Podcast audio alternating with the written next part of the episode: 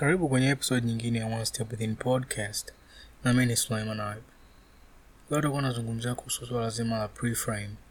Juzi nimesoma hili jambo nikasema subiri nije niweze kuelezea na nyie ili muweze kupata picha nzima kama niweza kuipata mimi nilivyoanza kujifunza swala zima la preframe.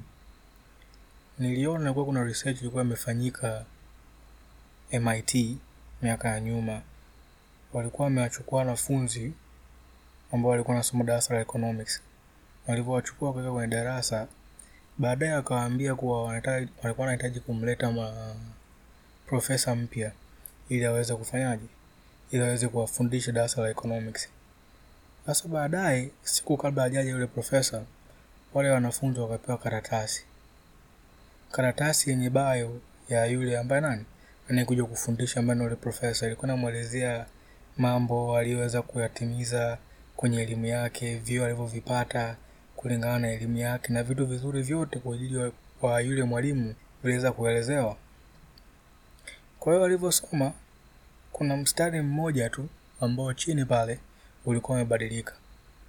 Huu kila kitu kilikuwa kipo sawa, sema mstari ambao uliweza kubadilika kwenye ile bio au ile taarifa ambayo alipewa wanafunzi ni kwamba moja ilisema kuwa mwalimu ni mchangamfu, ni mtu wa watu, ana shida, ni mzuri anapokuja kwenye kuwasiliana na watu.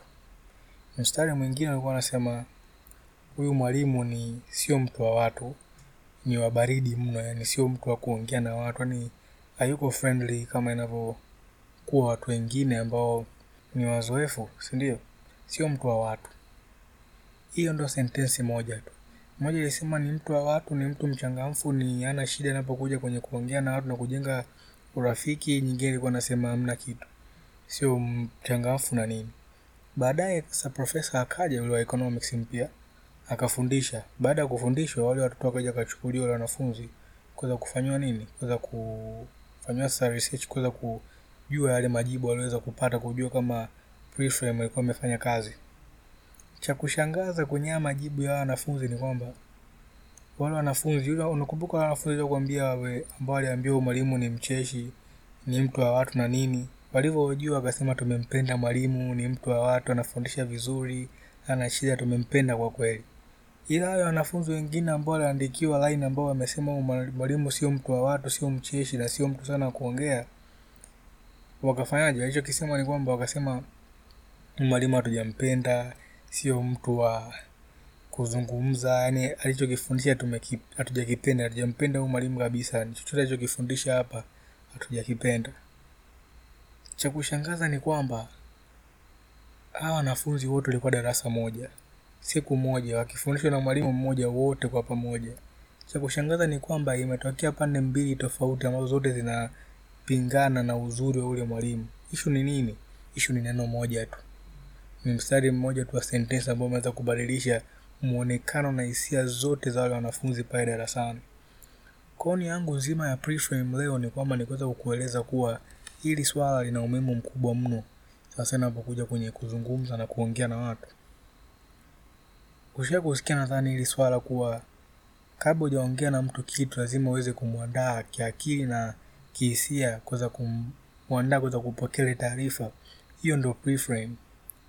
Niliiona hii baada ya kuweza kuona hii kozi moja na inasoma inaitwa neurolinguistic Programming au NLP. NLP njia yake nzima ni kuweza kuwasaidia kuweza kutumia maneno kumfanya mtu afanye kitu. Umeona, sasa aliweza kuzungumzia swala zima la kupreframe na kuweza kumwandaa mtu kisaikolojia kuweza kufanyaje, kupokea kitu. Umeona, sasa kama siku umefanya kitu sawa na rafiki yako, labda ukotaka muombe labda ruhusa, labda utaka muombe hela juu ya kitu. Baada ya hapo, tuseme kabla hujamuomba, mlitoka kubishana au kuna kitu labda ulimkwaza kidogo hivi, hakuwa sawa labda amerudi na kasirika. Cha kushangaza ni kwamba hali yake ya kisaikolojia iko sawa, hisia pia iko sawa, alafu naye unamuingiza shida zako juu yake. Kwa binadamu wa kawaida yoyote ule atakataa, kwa sababu hayupo kwenye state nzuri ya akili kuweza kufanya nini, kufanya maamuzi ambayo ni mazuri kwa ajili yako wewe, kwa upande wako wewe, aweze kuwa na nini, aweze kuwa na manufaa.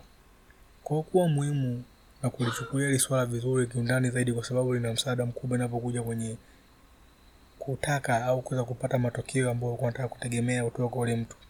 Kama unataka ule mtu aweze kukupa pesa kuweza kukupa ruhusa au nini kuwa makini na state ambayo yule mtu alipo. Kwa sababu ile sehemu ambayo alipo ya kihisia na kiakili inaweza ikadistinguish either akubali au akatae.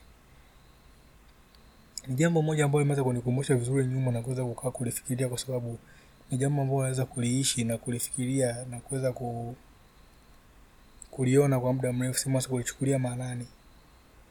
Nama kuweza kumwandaa mtu kiakili na kihisia kuweza kufanya maamuzi aliyokuwapo sahihi. Mimi ni hayo tu ambayo nataka niwaeleze katika hii episode.